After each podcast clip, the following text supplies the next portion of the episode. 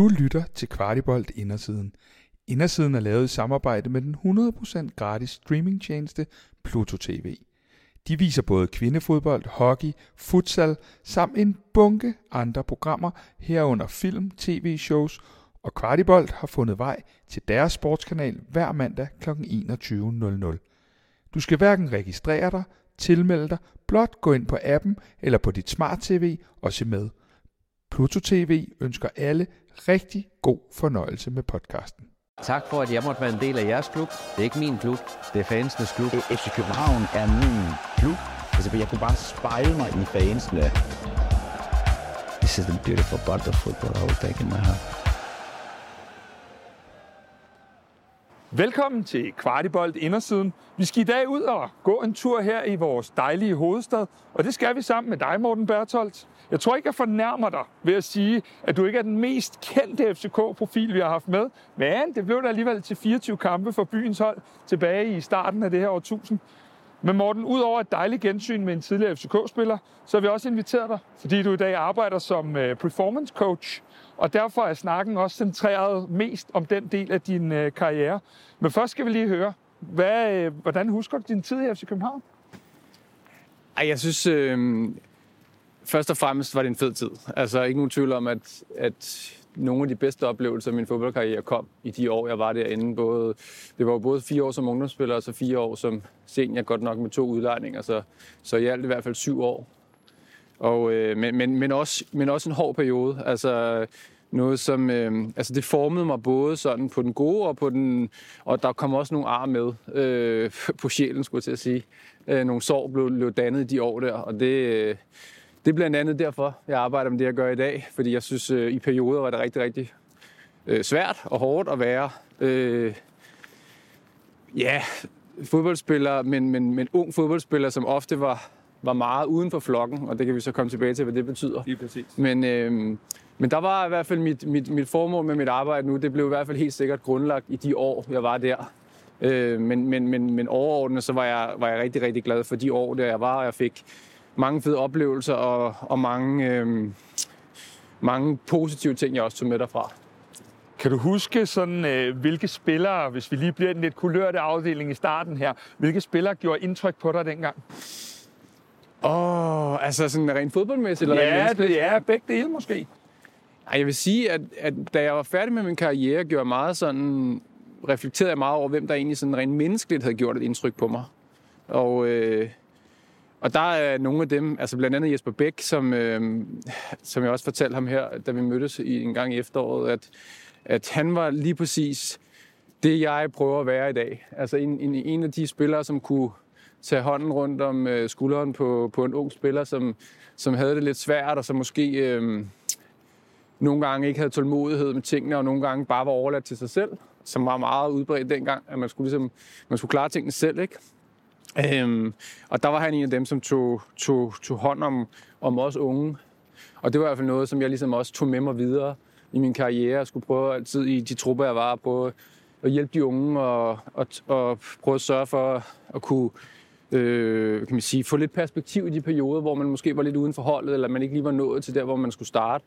Øh, prøve at holde humøret op på dem, og ikke mindst også prøve ligesom at, at hjælpe og guide dem lidt på, hvad de måske kunne udvikle på.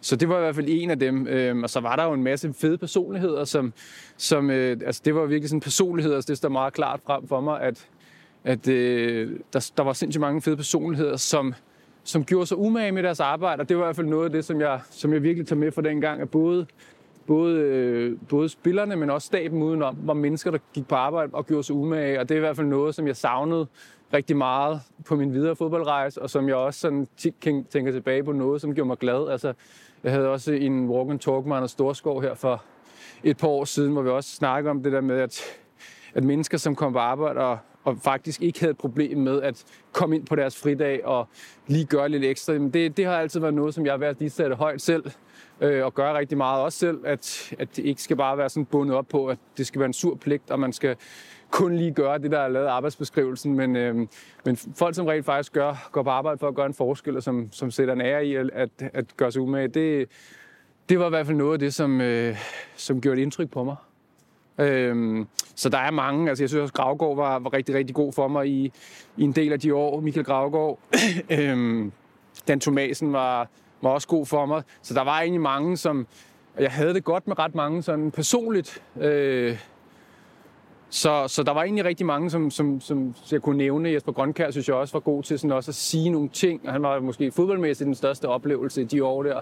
Men havde måske selv haft lidt af det, du øh, beskriver i sin egen øh, hverdag. Vi har haft Jesper med før, ja. der også har fortalt omkring det her med at sidde på et lille værelse nede i Amsterdam, og, og ikke synes, at livet måske var det glamour, man havde forestillet sig.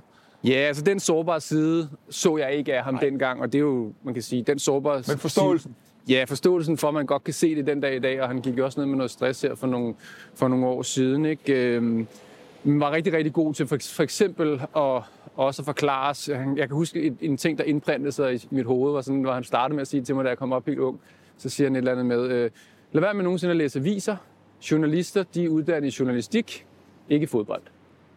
Altså for den der med, at nu kommer man altså op et sted, hvor man bliver bedømt hele tiden, og det er noget af det, som, som udfordrer mange men, unge menneskers sind. Øh, og, øh, og der var i hvert fald vigtigt det der med at være, være bevidst om, hvem du lader mening betyde noget, og selvom du bliver vurderet hele tiden, så lad være med at tage det for gode varer, at en anden journalist skal sidde og vurdere 22 spillere, og øh, som egentlig ikke har noget belæg for at have noget fodboldmæssigt, der egentlig overstiger din fodboldforstand. Det synes jeg var et rigtig fedt, øh, kan jeg huske, rigtig fedt indspark. Brugte du det? Øh, jeg tror, det blev mere og mere bevidst om det senere, og lade være med at skulle læse øh, karakterer, og du ved, hvad, men, men hvad hedder det? Jeg tror, det var sådan en bevidsthed i hvert fald om det, at det var ikke noget, der skulle fylde. Øh, men jeg vil da ikke lyve, hvis jeg ikke engang imellem også stadigvæk holde øje med, hvordan jeg blev bedømt dengang. Fordi der var man, eller jeg var en usikker dreng, som stadigvæk også godt kunne lide at få bekræftelse, og ligesom mange, mange andre. Og det var den bekræftelse, der var dengang øh, ofte, eller vurdering, der var af det. Fordi der var Slå ikke... op i BT om mandagen præcis, og se, hvad man præcis, havde præcis. fået. Og det var i hvert fald ikke særlig øh, noget, jeg ikke ville gøre den dag i dag, helt klart. Morten, du arbejder i dag med det mentale, øh, som vi også skal høre meget mere om. Men hvad var egentlig din øh, motivation og drivkraft dengang? Øh, det var at blive øh, dygtigere hele tiden. Øh, jeg havde en, ja, altså en vild drivkraft for hele tiden at blive dygtig, og for hele tiden at, at, at rykke mig opad, kan man sige. Og det var egentlig sådan hele vejen igennem, altså også helt til at slutte. Altså en vild nysgerrighed og en vild drivkraft på hele tiden at blive dygtig. Den blev, den blev mere udtalt faktisk øh, med årene, hvor det måske, da jeg var yngre, mere handler om hele tiden at se, kom, kom, kom frem i verden, kan man sige. Ikke? Altså nå nogle, nogle af de ting, man drømte om, blive professionel fodboldspiller, Superliga-spiller, da jeg var ung i FCK, kom op i førsteholdstruppen og, og så fremdeles hele tiden. Men de sidste 5-6 år handlede det rigtig meget om hele tiden også at øh, finde små ting, hvor jeg hele tiden kunne optimere mig selv, og var sindssygt nysgerrig i den proces om, hvad man kunne gøre på alle små ting med kost, med havde kostvejleder og med, du ved, gik til foredrag med, hvordan vand kunne filtreres, og det var helt voldsomt. altså med, med, med forskellige slags styrketræning, med yogatræning, med alle mulige ting, med mental træning osv., osv., som også begyndte den periode der. Så jeg nørdede virkelig meget det der med at finde de små procenter og, og optimere. Øhm, desværre ikke i starten af min karriere på det, på det mentale del. Det er jo det, var det jeg sådan var ærgerlig over, jeg ikke fik. Det var ikke rigtig udbredt dengang, men det var i hvert fald en af de ting, som, som jeg også har været meget åben omkring, at, at William Kvist jo var heldig, øh, tror jeg nok, vi godt begge to, og det vil han også skrive under på, var, var heldig at blive introduceret for en mentaltræner, som, som hjalp ham rigtig meget med det, som jeg måske også bøvlede med, ligesom mange andre. Øh, og, Christian Engel. Christian Engel, ja. præcis. Og, og det vidste jeg jo ikke dengang, men, men, men se i bagspejlet og se, hvor meget han fik ud af sin karriere, som var meget imponerende i forhold til, hvor han, hvor han startede henne.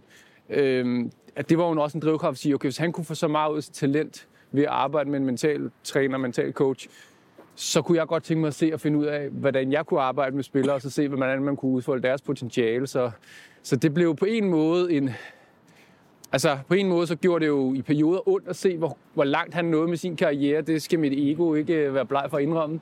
At, øh, at det var meget, jeg var meget imponeret over, hvad han nåede at få ud af det. Øhm, men samtidig også en drivkraft i mig selv, at øh, okay, hvis han kunne få så meget ud af det her, han nu havde, øh, hvad kan man så gøre med andre spillere? Og, og måske give dem det, jeg ikke selv havde dengang. Så øh, jo, men så, så den der nysgerrighed og den der lyst til hele tiden at blive bedre, den var der også allerede i de unge år. Og, Og øh, også i FCK, altså vi trænede sindssygt meget ekstra hele tiden, også på banen, William og jeg specielt. Øh, lavede meget ekstra træning, og ja, så, så den har egentlig altid været der. Vil vinde, vil, ja, vil frem i verden, udvikle sig, ja. Hvad er egentlig sådan, hvis vi lige afrunder den der FCK-del, hvad er egentlig dit forhold til FC København i dag? Ikke så meget andet, end jeg følger selvfølgelig med øh, på sidelinjen, har også øh, i perioder haft, øh, haft klienter derindefra, både på træner- og, og spillersiden, så, så i de perioder har det selvfølgelig været ekstra meget, jeg har kunne følge med, for så har jeg selvfølgelig set kampene og, og fået øh, tingene ind under huden på en anden måde. Men, øh, men ellers er det mest bare som, som øh, fan, eller i hvert fald som, øh, som, som tilskuer til at se øh, deres kampe, og det er klart, det hold, jeg har mest sympati for stadigvæk øh, i, øh, i Superligaen. Øhm, og, og selvfølgelig også meget imponeret over den udvikling, der er sket på mange parametre i klubben siden, øh, siden dengang jeg selv var der. Så, øh, så jeg, jeg følger, følger med på tv og ser og kommer også en gang imellem i parken. Øhm, så, så det er det, ja. Som jeg sagde i indledningen, så har vi jo også inviteret dig netop øh, på grund af det format, øh, vi laver, og på grund af det, du laver i dag. Hvis du sådan er helt overordnet skulle prøve at sætte lidt ord på, for ligesom at, at vi har en referenceramme hele vejen igennem. Hvad laver en performance coach egentlig? Ja, det er et godt spørgsmål. Øhm, jamen mange ting omkring sindet, kan man sige, eller det mentale. Og det vil sige, det er, et, det er et meget bredt spektrum, og et spektrum, som jeg tror ikke, der er så mange, der forstår, hvor dybt det i virkeligheden går. Fordi det handler om, hvis man skal sætte nogle overskrifter på, så handler det, altså overordnet, så handler jeg om at, hjælpe, hjælpe mennesker med at, at udføre deres potentiale. Øh, og nede under det ligger der noget personlig udvikling, noget øh, tri- altså mental øh, trivsel, jeg ved ikke, hvordan man skal sige det på dansk, mental health kalder man ja. det på engelsk, ikke? Øhm, og så high performance, det vil sige hjælpe dem med at finde ud af en opskrift på, hvordan de kan performe øh, kamp efter kamp, uge efter uge, måned efter måned, år efter år. Øh, blive dygtige til at gentage gode præstationer. Og øh, i det så ligger der også et arbejde med deres identitet, både som mennesker og som spillere. Fordi det er også vigtigt at sige, at, at det ikke går ikke, mange af samtalerne går ikke kun ud på øh, fodbold-wise. Det går lige så meget ud på, at, at, øh, at de selvfølgelig også er i balance uden for livet, eller uden for fodboldbanen, og, og i særdeleshed også prøver at hjælpe dem med at, at finde ud af, hvem de er. Fordi nogle af dem er jo meget unge, når man starter. Så det er jo også noget med noget identitetsudvikling, både som menneske, men i særdeleshed også som fodboldspiller. Hvem er de? Hvad vil de gerne stå for? Hvad er det for nogle karaktertræk, de gerne vil udvikle? Hvad er deres øh, visioner, altså hvad er deres drømme, og hvor vil de gerne hen? Men lige så meget også deres personlige filosofier i forhold til, du ved, hvad vil de gerne øh, prøve at approache det, de møder med? Og, øh, og så er der sådan nogle helt sådan nogle basale ting omkring øh, mindset og Øh, der er også en, en, altså hele, jeg har ligesom to grene, jeg arbejder både sådan med coaching-delen, som er at stille spørgsmål, reflektere, svar, hele tiden prøve, prøve til, få dem til at finde ud af, hvorfor gjorde de sådan frem for det her, hvad er det for nogle valg, de træffer, hvad sker der på banen, når der sker det her, når det kommer medgang, når der kommer modgang, når der kommer fejl, bare udvikle strategier til det. Men lige så meget mental træning, hvor vi arbejder med, med, med, med mindfulness, med meditation, med værtrækningsøvelser, med visualisering, med øh, self-talk hedder det. Du ved, hvordan snakker man til sig selv under banen? Hvordan kommunikerer man med de andre? Både kommunikerer med sig selv, men ligesom også, hvordan kommunikerer sig andre? Hvordan er ens kropssprog, øh, når der er medgang, modgang osv. osv. Øh, så der er så mange brede, øh, det er en meget, meget bredt spektrum. Og så udvikler tingene sig også meget i forhold til, hvor de er henne i livet, hvad for, en, øh, hvad for nogle destinationer de lander på, øh, forskellige kulturer, de måske rammer øh, som gør, at det, man arbejder med, godt kan blive udfordret. Både sådan øh, i forhold til, at der er mange parametre i den her fodboldverden, som man, som man ikke kan kon- kontrollere og gøre noget ved. Øh, og det er i hvert fald en stor del af det arbejde også, at, at lære dem, hvad kan de gøre noget ved, hvad kan de ikke gøre noget ved, fordi de hele tiden er i kontakt med en verden, som byder om ting, de ikke kan gøre så meget ved, men som er svært at acceptere, man ikke kan gøre noget ved. Eksempelvis andres mening, eksempelvis af en træner. Karaktererne fra, fra BT igen. Eksempelvis, ja. ikke? Altså mange, mange af de ting. Og så er de jo hele tiden, øhm, det menneskelige sind er jo i, i virkeligheden hele tiden udfordret af, at at der ligger noget, noget frygt i alle mennesker som, som udgangspunkt, fordi det er med til at hjælpe os med at overleve. Men den frygt for eksempel for andres, eller bekymring for andres mening, og det at vi bliver vurderet på så stort et plan, der er det altså meget, meget vigtigt, at man har en stor bevidsthed om, hvem man selv er, og bevidstheden om, hvad er ens egen styrker og ens egen øh, øh, fjender. Altså det vil sige, øh, det kan, nogen kalder det dæmoner eller svære tanker og følelser. Papagøjen på skulderen. Der, Præcis, ja. lige præcis. Hvor, hvor er det, der, hvornår er det, den kigger ind? Hvornår er det, de, de bliver en dårlig version af sig selv? Hvornår er det, de begynder at, at søge overlevelsesstrategier, øh, som, som tager dem væk fra deres udvikling? Så det er sådan et meget bredt spektrum, som ikke bare lige sådan kan sættes ind på to-tre ord. Men hvis vi nu alligevel går tilbage til den unge Morten i FC København, hvilket øh, råd vil du ønske, du havde fået dengang som 18-årig, som du måske så kan se i dag, kunne have gavnet dig?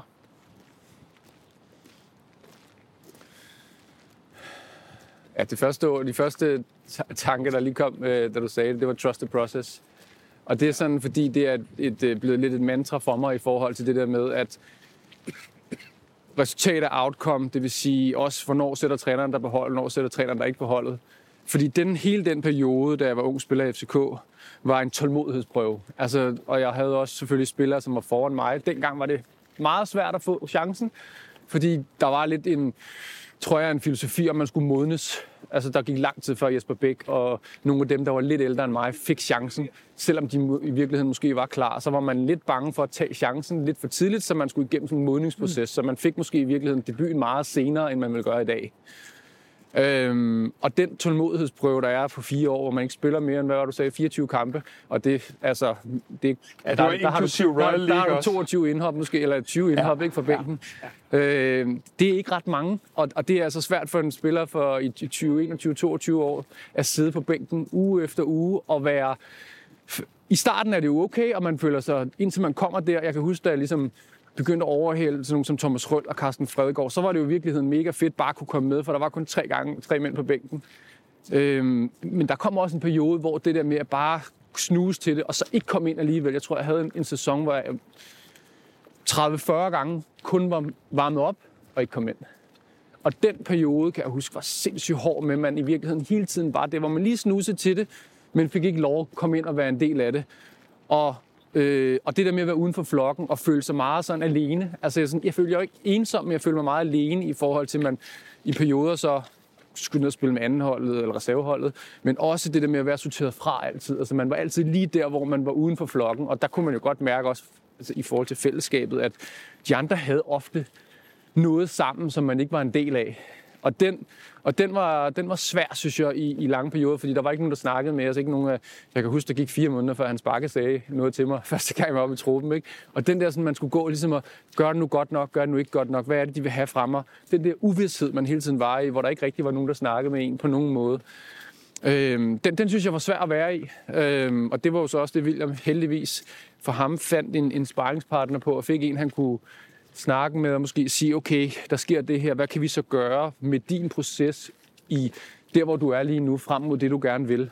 Og det er det, jeg mener med trust the process, i at man, man måske har fået lavet en, en, en, en plan eller en udviklingsproces og sige, du er her, hvor du er nu, du, vi vil gerne have dig her på et eller andet tidspunkt, du skal arbejde med det og det og det, og det er det, vi hele tiden prøver at hjælpe dem med. Det kunne være en assistenttræner eller en whatever der nu var. Men er det også fordi, Morten, at vi nogle gange måske har en lille tendens til at kigge på, lad os sige, at vi ikke spiller, at det er også på grund af X, Y og Z ting, hvor at, at, at den her proces, du også taler om, den måske øh, mere indebærer, at man kigger på, hvad er det, jeg kan ændre? Helt klart. Altså, det, er jo, det er jo også en del af det selvfølgelig, at, at jeg tror, der var en følelse af uretfærdighed over, at hvorfor er det ham, der bliver foretrukket? Øh, der, nogle gange er der også overvist om, at der gik noget politik i det, i forhold til, hvis du har en spiller, som blev, var tjent øh, til 10 gange så meget som mig, jamen så var det jo måske mere, øh, at man også skulle beskytte sin investering. Plus, at der også var meget mere, øh, Flemming Østergaard skulle sælge billetter, så der var også klart, der var, også, øh, der var måske ikke specielt meget Bertholdt. og sexet i Morten Berthold, men, men til gengæld nogle af de spillere, som, som kunne nogle ekstra ting, eller som var købt ind for nogle større penge, eller hvad det nu kunne være. Øh, jeg tror også, der var en lang periode, hvor det også var noget med sådan med nogle af dem, der var på ungdomslandsholdet, blev sat lidt forrest i køen. Det ved jeg i hvert fald i forhold til min ungdomstid, at, at, at det var klart, at de blev foretrukket. Øhm, og, øh, og, og sådan nogle ting var helt sikkert også øh, med i ens indre kampe op i hovedet. Men, men klart, altså, det, hvis jeg skulle give mig selv råd, så var det fokusere 100% på det, du selv kan gøre noget ved, og arbejde i små bidder hele tiden på det, du skal blive bedre til. Og så lad være med at kigge så meget på, hvornår og hvordan og hvorledes du skal spille, fordi det blev meget hele tiden sådan, jeg vil gerne spille nærmest fra dag et af, og det vidste jeg jo godt ikke var realistisk, men du ved, man vil gerne så tæt på så hurtigt som muligt. Og den der følelse af, at man hele tiden havde i træneren, hvad gør jeg nu rigtigt, for at jeg kan komme derind og spille, og have meget fokus på ham, eller i perioder på William, eller på whatever det nu kunne være, i stedet for at fokus på mig selv. Og det her ved jeg, at William også har været ude og udtale i, i sin bog eller i sin ja. podcast, det der med, han også i de første tre måneder kiggede meget på mig, og det sagde jeg også til Christian Engel, da jeg mødte ham mange år siden, jeg lavede heller ikke andet at kigge på ham, vel, og nu får han, og så gjorde det faktisk ens selvtillid og humør dårligere, at Og det er jo der, hvor ens fokus dybest set ikke bliver på det, det handler om. Præcis, ikke? Ja. så det var jo fokus på de forkerte ting. Lad være med at kigge på ham, kigge på dig selv, og hvad skal du gøre hele tiden. Ikke? Så det er jo meget sjovt, det der med, at vi et eller andet sted har løbet og kigget på hinanden, selvom det ikke gavner nogen af os, men som vi heller ikke vidste nogen af os, fordi at det er flokdyrshjernen, der sammenligner med de andre. Morten, en anden ting, jeg godt kunne tænke mig at tale lidt om, det er et sådan lidt nyere fænomen end undskyld, da du spillede, øh, der kom ind i de her spillers liv, nemlig øh, de sociale medier. Øh, hvilken betydning har det på den performance, spillerne skal ud og lave med alt det halløj, der nu ligger rundt om? Og nu snakkede du før om det der med, at du kunne kigge BT med din karakter. Nu kan du jo ja, kigge 5.000 steder hen efter en kamp, hvor folk bedømmer dig på godt og ondt. Ja. Hvad, hvad tænker du, hvilken betydning har det øh, for de her spillere? Støjen er blevet større. Ja.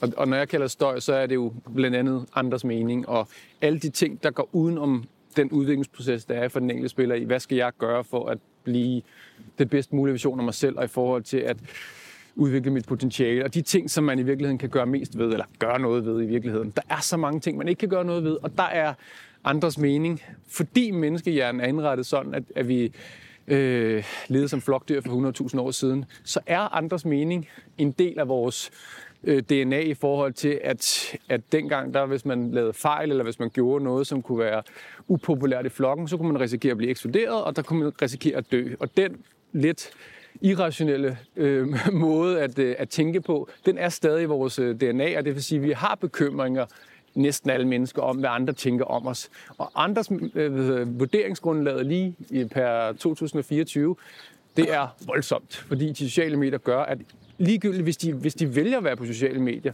og det gør de fleste spillere, de kan ikke engang undgå, de kan ikke engang lade være med at gå ind og, fordi de bliver tagget i ting, de kan ikke undgå at fornemme den støj, der er.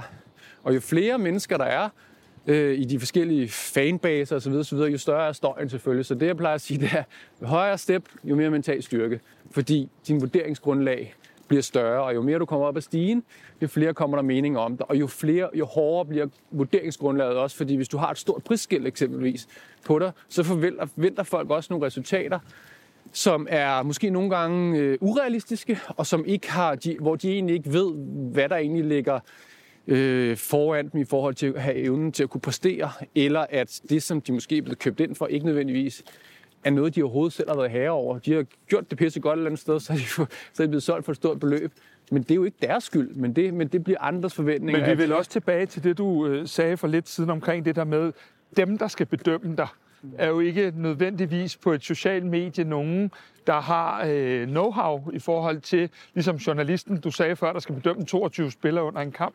Så vi vel også ude igen, at det er en eller anden form for øh, øh, støj, som du kalder det. Men, men når jeg sådan tænker på det, du siger, kan man bruge det som en motivation, eller er det egentlig, som du siger, forstyrrelse eller støj? Det er der nogen, der kan jo. Og Ja. ja. det, er jo det er jo de bedste af dem, som, som jeg tror lærer, at det er en præmis, og lærer også at, at netop øh, at kunne adskille, hvad der er støj udenom, og hvad jeg skal gøre for mig selv. Fordi øh, hvis du har Ronaldo og Messi, de, de, de forventninger, der var til dem i mange år, som næsten blev, at de skulle lave 3-4-5 mål, ellers så var de jo blevet for gamle eller for dårlige. Det siger noget om, at de, det forventningspres udefra, det er, en, det er en ukontrollerbar aspekt, som man ikke som er meget, meget, øh, øh, hvad kan man sige, formålstjeneste at bruge så lidt energi på som overhovedet muligt. Og andres forventninger i den her verden kan man ikke styre. Og derfor er det altså vigtigt, at man har fået afstemt sine egne forventninger til sig selv. Og så måske også, som, som Delaney rigtig smart sagde for nogle år siden, at forventninger er noget, man har gjort sig fortjent til. Så hvis ja. man kan vælge at, at bruge det som en positiv, så vil hjernen lettere kunne være i det i hvert fald. Fordi det handler hele tiden om, at hjernen scanner for trusler.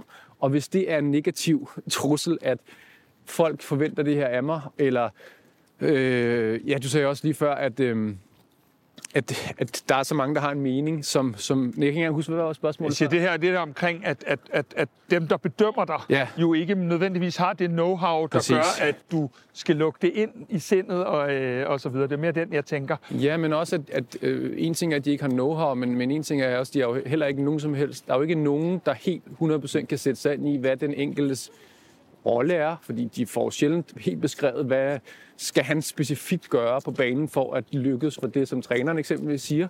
Der er ikke nogen, der ved, hvad der foregår i deres privatliv. Der er ikke nogen, der ved, om de for eksempel har skader. Jeg har haft spillere, hvor deres øh, far er død, og så skulle de altså spille landskamp øh, halvanden døgn senere. Alle sådan nogle ting har, har dem udenom jo ingen anelse om. Og jeg tror også, man kommer til, at fordi at, at fodboldspillere tjener så mange penge, så begynder man at anskue dem som maskiner, der bare skal præstere hele tiden kontinuerligt, fordi de tjener jo mange penge, så selvfølgelig skal de bare kunne det. Men det er også bare mennesker.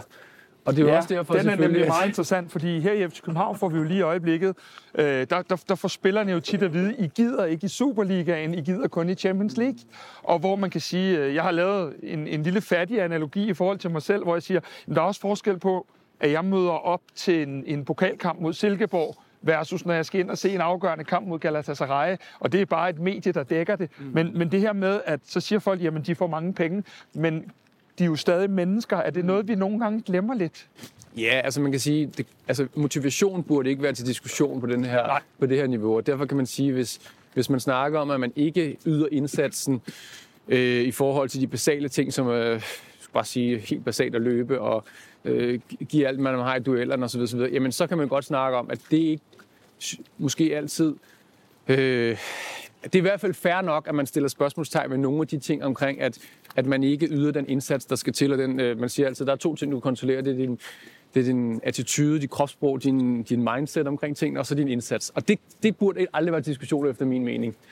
Men, men, men er man lidt øh, yderstyret, så er det jo klart, at øh, en, en kamp i parken mod øh, Bayern. München, whatever, Manchester United, øh, har nok øh, sige, evnen til at få mange til at få det, det ypperste frem i sig. Det er også nogle gange den modsatte effekt, så det er jo ikke altid sådan, det hænger sammen. Men, men, men ja, altså, øh, der kan man jo nogle gange godt føle, at, at, at, øh, at de har måske ikke lige... Øh, altså der, de har spillet, lad os bare sige, 40 kampe allerede, og de ved ikke, hvad der er sket i, i opstarten. Det er så en ting, men jeg, jeg vil jo også stadigvæk sige, at spillerne, øh, i hvert fald sådan, som jeg arbejder med spillerne, skal kunne lære, at det ikke er modstanderne eller øh, andre eksterne faktorer, som afgør deres performance, at de formår at kunne præstere på samme måde, altså uanset om det er den ene eller anden modstander. Og nogle er rigtig gode til at præstere mod de gode modstandere, og nogle er rigtig gode til at præstere mod de mindre gode modstandere. Så skal man arbejde ind i, hvor er det, de ikke er så gode nu, hvis jeg hvis i mit Ja, tilfælde ja, skal udvikle en high performer. Så selvfølgelig vil jeg da også kunne stille spørgsmålstegn, hvis indsatsen ikke er god. Men, men nogle gange udefra, så misforstår man også øh, det, at man ikke føler, at folk gør nok mm. med stress og, og, og frygt. Mm. Så det vil sige, at nogle gange så hører jeg folk sige, at de er ikke, de er ikke klar, de er ikke, de er ikke parat i en kamp, hvor der er rigtig meget på spil. Det handler også, også, også ofte om, at de er stresset af frygt. Øh, at der, er, der kan være enormt meget støj på indre linje, som man måske heller ikke oplever. Der kan være noget i trænerteamet, hvor folk peger den ene eller den anden vej. Øh, alt mulig øh, intern u- uro, som også er næsten umuligt ikke at på en eller anden måde blive påvirket af. Og jeg har i hvert fald nogle spillere i nogle klubber hvor, i udlandet, hvor at, at den interne uro, som, som omverdenen måske ikke kender til og ikke forstår, øh, den er voldsom, og den er svær ikke at blive påvirket af, men det er jo så en af de opgaver, jeg arbejder med. Hvordan kan man så, øh, kan man sige, filtrere det øh, eksterne støj, der engang nu er, og som, som måske i perioder kommer til at påvirke, og så få øh, kan man sige, fjernet så mange af de stressorer som muligt, og prøve at komme ind til kernen af, hvad skal du gøre for at kunne præstere alligevel, fordi vi kan ikke bruge det som undskyldning.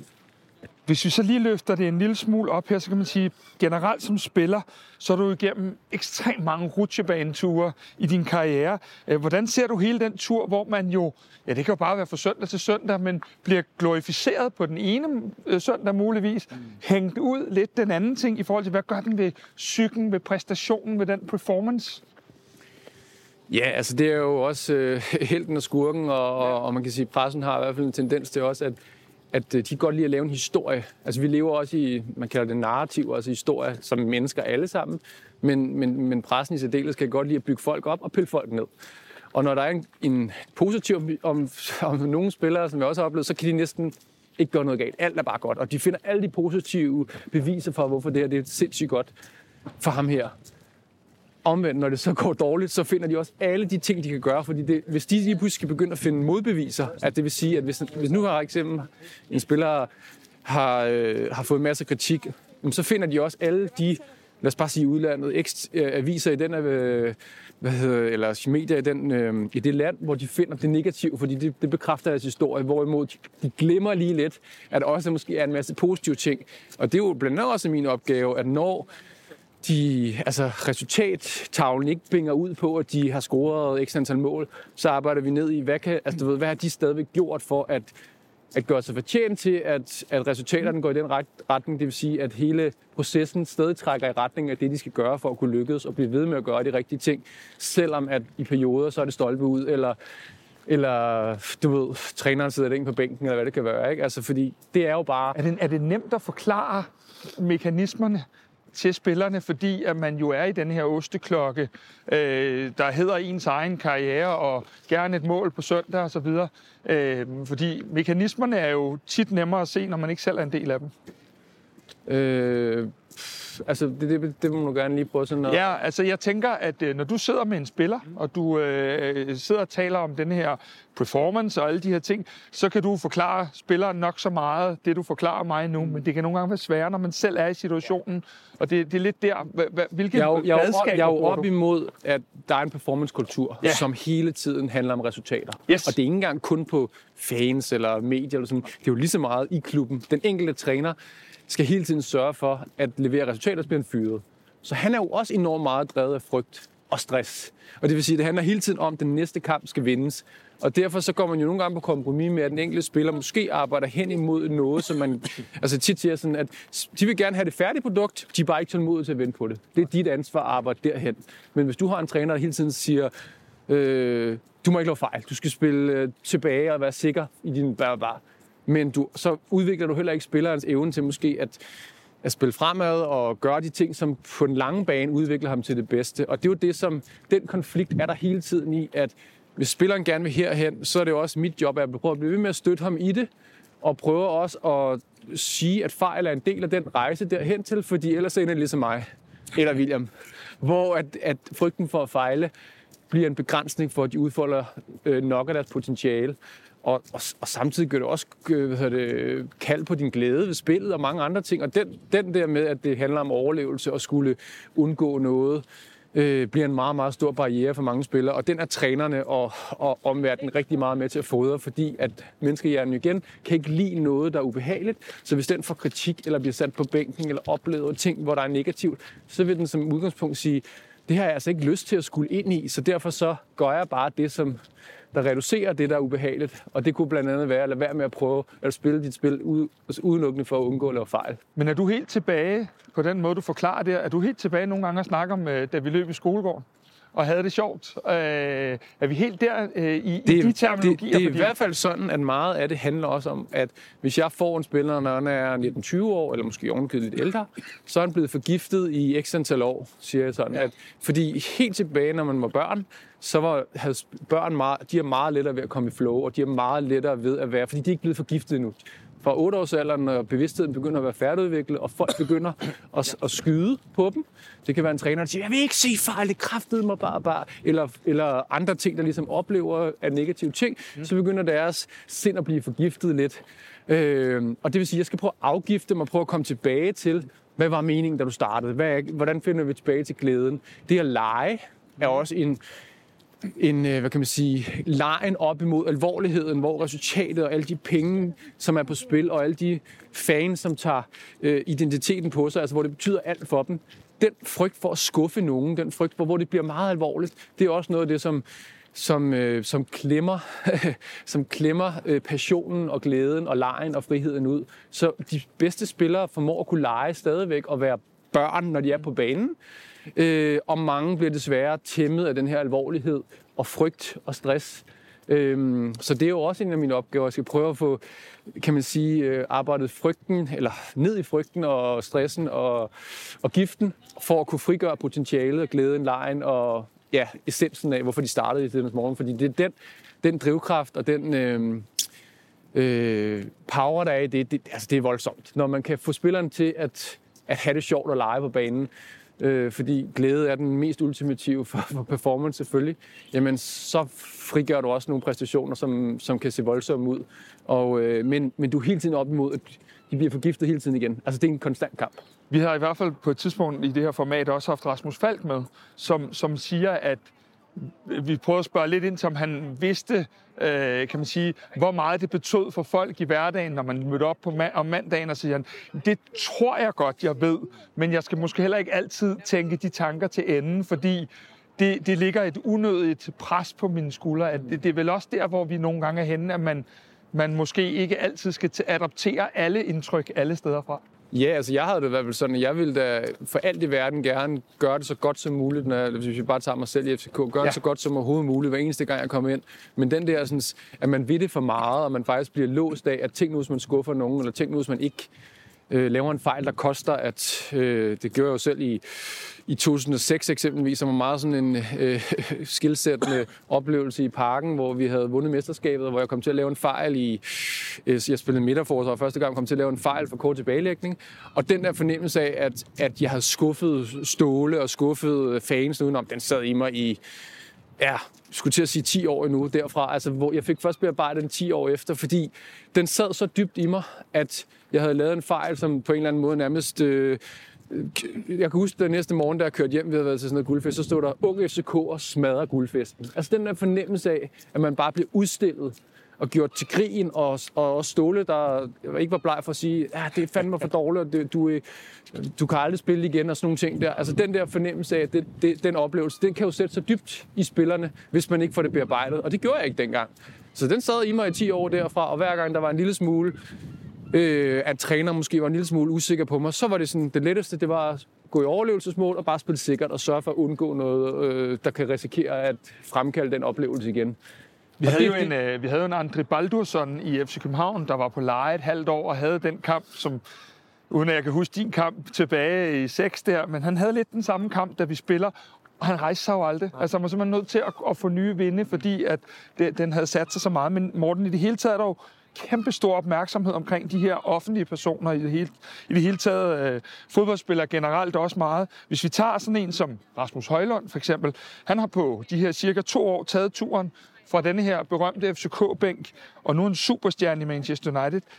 Jeg bliver simpelthen nødt til sådan at stille spørgsmål. Er det overhovedet muligt i så ung en alder at, at, at, at tage sådan en rejse rent mentalt? Det er muligt, men jeg tror, det kræver, at du for det første har lavet dit frontloading-arbejde allerede inden du tager afsted, og også løbende har gjort det, før du tager op til næste step. Altså min på den måde, at du kan aldrig nogensinde 100% forberede dig på, hvad du går ind til, men jo mere du ved det der med, hvem du er, og hvad du står for, og hvad du, hvad du er dygtig til, uanset hvad andre, fordi med, med, med Rasmus eksempelvis over United, jamen der kan man jo sige, at, at hele verden har skudt på ham de sidste to-tre måneder. Mm. Og der har fornemmelsen nok været af at blive lidt i tvivl om sin egen evne, og begyndt at gå lidt væk fra den øh, dreng, som bare elskede at spille fodbold, og som, var sind, som havde taget den sindssygste udvikling på kort tid, og som egentlig havde, jeg blev også interviewet af et radioprogram, hvor jeg sagde sådan, han har egentlig en grundpark rent mentalt i forhold til sin kombination af ydmyghed omkring at skulle udvikle og arbejde hen mod nogle ting, hvor han skal blive bedre hele tiden, men samtidig en selvtillid, når han er på banen, jeg tro på sig selv. Altså den her kombination af ydmyghed og selvtillid, den er rigtig, rigtig vigtig. Det er bare vigtigt, det, det er på de rigtige steder. Altså ydmygheden uden for banen i forhold til det ting, der skal gøres og forberedes og alt det her. Og så på banen, tro på sig selv. Jeg, her kommer jeg. Jeg har lidt en, en, man siger på engelsk, healthy disrespect over for ligegyldigt, hvem jeg møder, så tror jeg på det. Så, så det, man kunne bare se, at det var egentlig, der var egentlig en okay grundpakke, men jeg havde ikke nogen anelse om, hvordan hans identitetsarbejde var lavet, hvordan hele platformen omkring det mentale var lavet i forhold til det. Og selvom man havde lavet det, så er det heller ikke sikkert, at fordi det handler også om nogle gange at så skulle lande i det, man så er i, og så prøve at finde ud af, okay, den støj, der kommer udefra, den er så voldsom. Mm. Så uanset om du har lavet dit forarbejde, så kan det stadigvæk godt være, at du bliver reddet lidt rundt i manesien, men jeg vil stadig våge den påstand, at jo mere du har lavet dit frontloading-arbejde i forhold til øh, på forhånd, jo større chancer er der for, at du kan Lykkes på det næste niveau. og jo mere du, bliver du ikke, øh, hvad kan man sige, øh, bliver du ikke sådan væltet. Altså, så kan det godt være, at du bliver skubbet lidt ud til siden, Ja. men så kommer du hurtigt tilbage ja. igen. Fordi du ved, hvem du er, og du ved, hvad du kan. og du ved også, hvad for en proces, der skal til i det her, du laver. Men der, hvor at resultaterne og de manglende mål hele tiden bliver det, der bliver øh, han bliver beskudt med, ja. kan jo helt sikkert også være, at han på et tidspunkt kommer til at tænke, jeg skal bare score, jeg skal bare score, jeg skal score. Og så bliver det netop det der med, så vil man det for meget, og så har du ikke mulighed for at kunne være dine instinkter og gøre de ting, der skal til, for at du kan score. Så, Som så, egentlig er noget af det, øh, man siger, at han i hvert fald i sin pakke har været kendt for. Præcis. Ja. Morten, er der egentlig øh, større behov for at være øh, selvbevidst, øh, kunne skabe sig et, ja, et alter ego på en eller anden led i dag, eller er det det samme som tidligere, bare med andre ydre rammer? Øh, det, jeg ved ikke, om det er mere, end det har været tidligere. Det er i hvert fald noget, som er rigtig, rigtig vigtigt, og noget af det, som jeg synes er det vigtigste. I hvert fald selvbevidstheden. Det er alting starter med selvbevidstheden. Ja. Hvis du ved, hvem du er, men du også kender dig selv, så har du meget, meget større chance for det. Og det er den udfordring, som mange har, fordi netop det alle andre har en mening, så du bliver egentlig i tvivl om, hvem du i virkeligheden er selv. Men hvis du ikke har lavet det grundarbejde, hvor du er nysgerrig på dig selv og finder ud af, okay, når den her usikkerhed rammer mig, så sker der det her med mig, eksempelvis med mig selv, at jeg er begyndt at lave fejl og spille bagud, eller hvad det nu kunne være, så, var jeg heller ikke, så havde jeg heller ikke mulighed for at sige, okay, nu bliver jeg usikker, nu skal jeg faktisk lige sørge for at arbejde hen imod en værdi, der hedder mod eksempelvis, og ture og sige, nu trækker jeg vejret, og så arbejder jeg via min strategi hen imod det, jeg skal i stedet for. Men et alter ego, øh, som jeg også arbejder meget med, mm. er, er en sund måde at kunne adskille, øh, hvem man er fra hvad man laver. Og det tror jeg også er en, en, en ting, som både, man kan også sige det med fans, at mm. det der med, at man begynder at identificere sig med en klub, og jeg forestiller mig, når man øh, har den her enorme lyst til, at FCK skal vinde, så tager man også rigtig meget nederlagene og de ting på sig. Og det vil sige, at de føler sig troet af, at de gider ikke høre på en eller anden brøndby på kontoret, så derfor så, så føler de også, det er øh, nærmest dødens øh, pølse, hvis man, har, øh, hvis man har tabt i, i weekenden. Ikke? Men en fodboldspiller, der så kan lære at sige, et alter ego er en, en karakter, hvor man udvikler øh, man kan sige noget, der skal hjælpe en med at kunne være det, man er i. Mm. Og det vil sige, at det er blevet meget udbredt øh, hvad hedder det, fænomen i USA eksempelvis, at man, man udvikler en karakter, hvor man, man øh, prøver at finde ud af, hvad er det, jeg skal bruge for at kunne præstere i det, jeg nu er i. Og det kan både være på uden for banen, det kan være som far, det kan være som ven, det kan være der. Hvis vi tager udgangspunkt i fodboldspilleren, så skal han for eksempel finde ud af, okay, hvad er det, der udfordrer mig? Hvad er det, der klemmer mig? De her dæmoner fjender, som vi snakker om før. Og hvad er det så, jeg skal gøre for at kunne kan man sige, neutralisere dem, så de ikke styrer mig? Og, hvordan, og hvad er det for nogle, det kunne være nogle inspirationskilder, der siger sådan, hvis jeg vil gerne vil have noget mere tro på mig selv, okay, så kunne jeg bruge Zlatan som eksempel. Hvad er det, han gør? Hvordan bærer han sig selv? Hvordan er det, han snakker? For at, at sige, det låner jeg lidt af. Jeg prøver ligesom at lege lidt, at jeg er den her menneske. Og den bør, det, det er jo en evne, som børn eksempelvis har, at, at de kan lege, dengang man var i skolegården, så tog man en anden øh, fodboldtrøje på, og så var man den her, så kopierede man, man kalder det øh, øh, det er sådan spejlneuroner, at man, altså man nærmest kopierer det, der sker, og så bliver det faktisk en måde for hjernen at leve sig ind i det. Og det giver en rigtig god mulighed for, at man rent faktisk kommer i flow, og man legede, da jeg var barn, Brian Laudrup eller Zidane eller whatever, og så var det den måde, man ligesom begyndte at bevæge sig på, og så følte man faktisk, når man, når man havde den trøje på, eller var den, så var man lidt ham. Mm. Og det gjorde så bare, at man led sig ind i det på en helt anden måde, og glemte lidt sig selv. Og det er faktisk det, der skal være formålet med, med, med et alter ego, det er, at man udvikler en karakter, hvor man glemmer lidt sig selv, man parkerer lidt sig selv på siden, så træder man ind i en karakter, der skal hjælpe en med at præstere på banen. Så hvis man er meget ydmyg uden for banen, så kunne det være, at man turer, når man var den her karakter, og være lidt mere sådan, her kommer jeg, jeg tror på mig selv, og jeg snakker som en mere selvtillidsfyldt person. Jeg beder om bolden, fordi det er også en del af den her karakter, osv. osv. Eller jeg tør sparke, uanset hvad de andre siger om mig, fordi det er jo også en frygt for, hvad tænker andre nu om mig, og så må jeg hellere lade være med at, at gøre dem sure, så spiller jeg bare dem. Men hvis du angriber og nier og skal score mål, så er det ikke noget, du altid bare spiller de andre, hvis du rent faktisk selv står i en bedre position. Så det er modet til også at gøre de her ting. Og der kan man sådan, det leger man lidt med, at man har en karakter, hvor man så udvikler øh, de ting, som den her karakter rigtig gerne vil være god til, og så begynder man at øve sig i det. Og det er ligesom en skuespiller, der starter med en rolle, og så begynder du stille og roligt at udvikle den her rolle, og jo mere du øver dig i den, jo mere leger med den, øh, jo bedre bliver du til det, og jo bedre er der mulighed for, at du kommer i flow også, fordi det er sådan en måde at, og ja, parkere lidt de her sådan, ordinære, begrænsende ting, der ligger i menneskesindet, og så mere lege med, nu skal janteloven altså ikke være med her, vi skal frem i verden, hvad gør jeg her for at præstere bedst? Ret fint billede, det der med, at man, man kan jo alle sammen huske, at man tog den trøje på, da man gik i skolegården med sin held bagpå, og så turde man slippe tingene løs. Hvis vi så kigger lidt ind i rollen som øh, leder her i 2024 af et fodboldhold, så kunne jeg godt tænke mig at give, give dig øh, to eksempler på det her i forhold til at skulle performe. Og det skal lige siges, at øh, du har ikke noget med FC København at gøre, men det er selvfølgelig et FCK-eksempel, jeg har med. Det første eksempel af de her to, det er i foråret 23. FCK har mange forsvarsspillere ude med skader. Øh, Jakob Næstrup vælger at tage hjem til Valdemar Lund og gå en tur, som vi går nu her, øh, og, og tale med ham om, jeg har brug for dig, jeg stoler 100% på dig, du kan løfte opgaven. Det andet eksempel, det er fra efteråret 23, hvor Elias Jelert får et rødt kort nede i Istanbul. Øh, hænges lidt til tørre offentligt. Du var selv inde på Ståle før her, men er selv samme Næstrup. Det er to meget forskellige øh, eksempler. Hvordan ser du de eksempler i forhold til sådan den performance og de svar, som han jo angiveligt ønsker for begge to?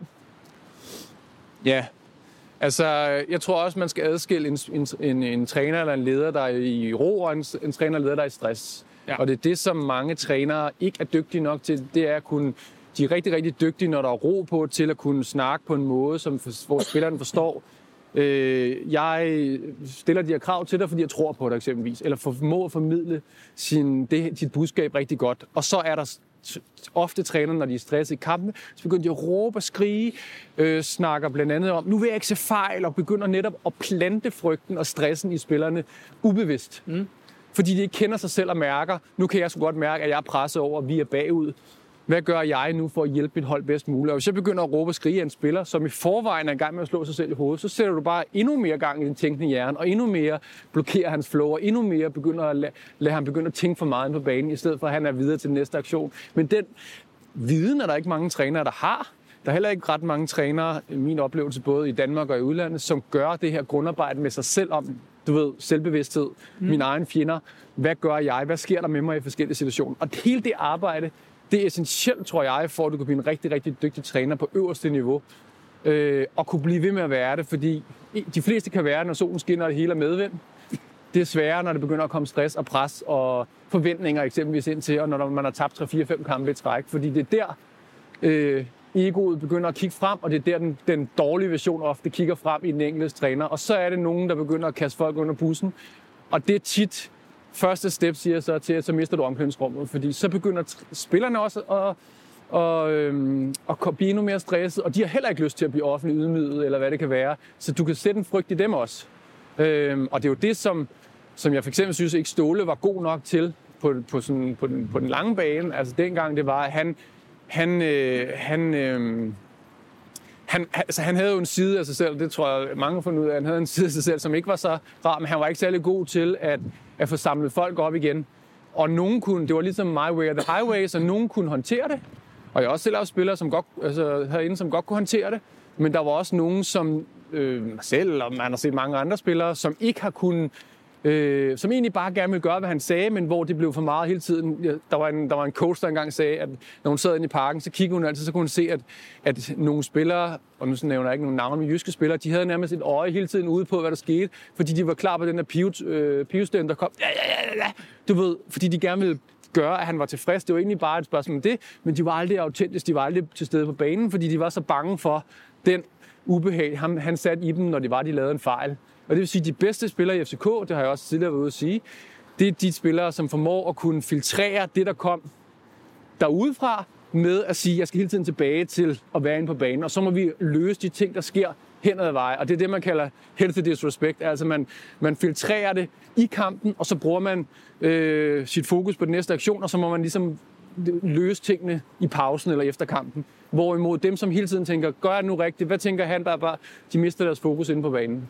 Så når vi nu får blive lige de her to spillere som eksempel, igen uden at du kender til situationen eller noget, når man så siger, jamen det er fordi træneren kender dem så godt, at han ved, hvilke knapper han skal trykke på, ja. Kan der så være en sandhed i det, eller er det... Det kan der godt, men det, men, men det han aldrig rigtig ved, fordi det har der sandsynligvis ikke været sårbar øh, nok i spilleren til at kunne vide, at du kan jo godt have en antagelse, det tror jeg også, der var mange gange med mig, en antagelse om, ham her er mentalt stærk, han, han nok sgu altid bare videre. Men der kunne sagtens være en sårbar dreng, som netop havde haft et sår i 10 år, og havde Ståle kom hen og sagt til mig, ved du hvad, jeg er sgu sindssygt glad for den udvikling, du er i gang med. Jeg kan rigtig godt lide de ting, og fuck dem, den fejl, det skal du bare glemme, og så giver vi den bare gas. Bare, bare så skulle du se uh, skuldrene var røget ned, hvorimod den frygt, der var for at få det ubehag igen. Og jeg spillede ikke et helt år efter. Altså et helt år fik jeg ikke chancen igen.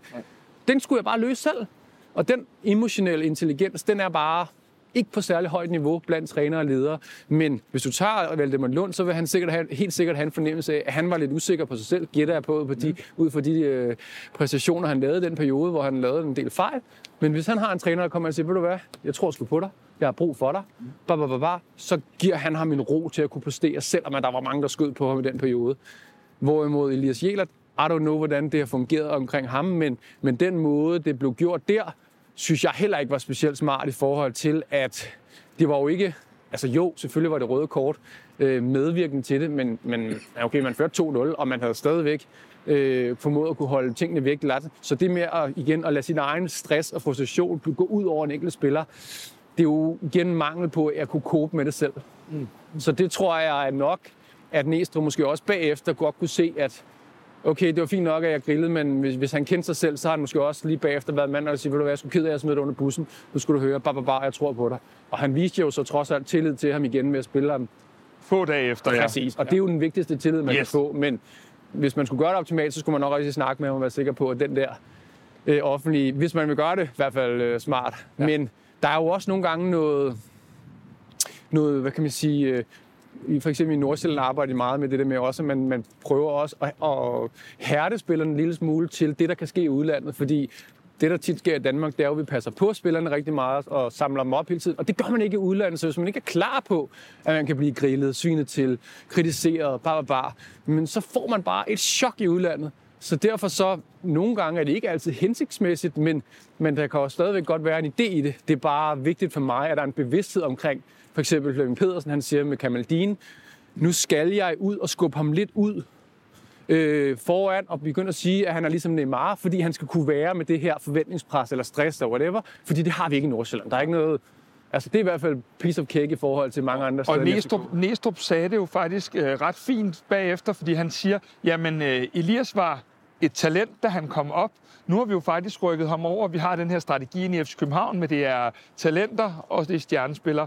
Nu har vi faktisk rykket Elias over i den her kategori, og derfor kan der jo meget vel ligge noget i det, du siger med, at man så også vil sætte nogle andre forventninger ind der på så, den... Så længe øh, det er bevidst, så længe præcis. der er en mening med det, og jeg tror også, hvis man så også tager ham med i det, så er der større chance for, at, at man ikke risikerer at fucked op for ham. Så det er jo det, der også er nogle gange i at sige, du kan godt gøre det bevidst, men nogle gange, hvis man i tale sætter, øh, man siger kærlighed, krav og konsekvens. Altså, ja. jeg tror ikke det er meget på dig, derfor stiller de her krav, og derfor så får du også nogle gange nogle konsekvens. Men det vigtigste er, at spilleren, hvis man har en forventning, hvis, man, hvis spillerne har en fornemmelse af, at man tror på dem, og de kan føle sig sådan øh, trygge i, at de ikke skal hele tiden være i overlevelsesmode af, at, at de kan finde på, at en træner smider dem ud foran bussen, eller at de bliver på bænken ved den første fejl, så er der større chance for, at de præsterer godt.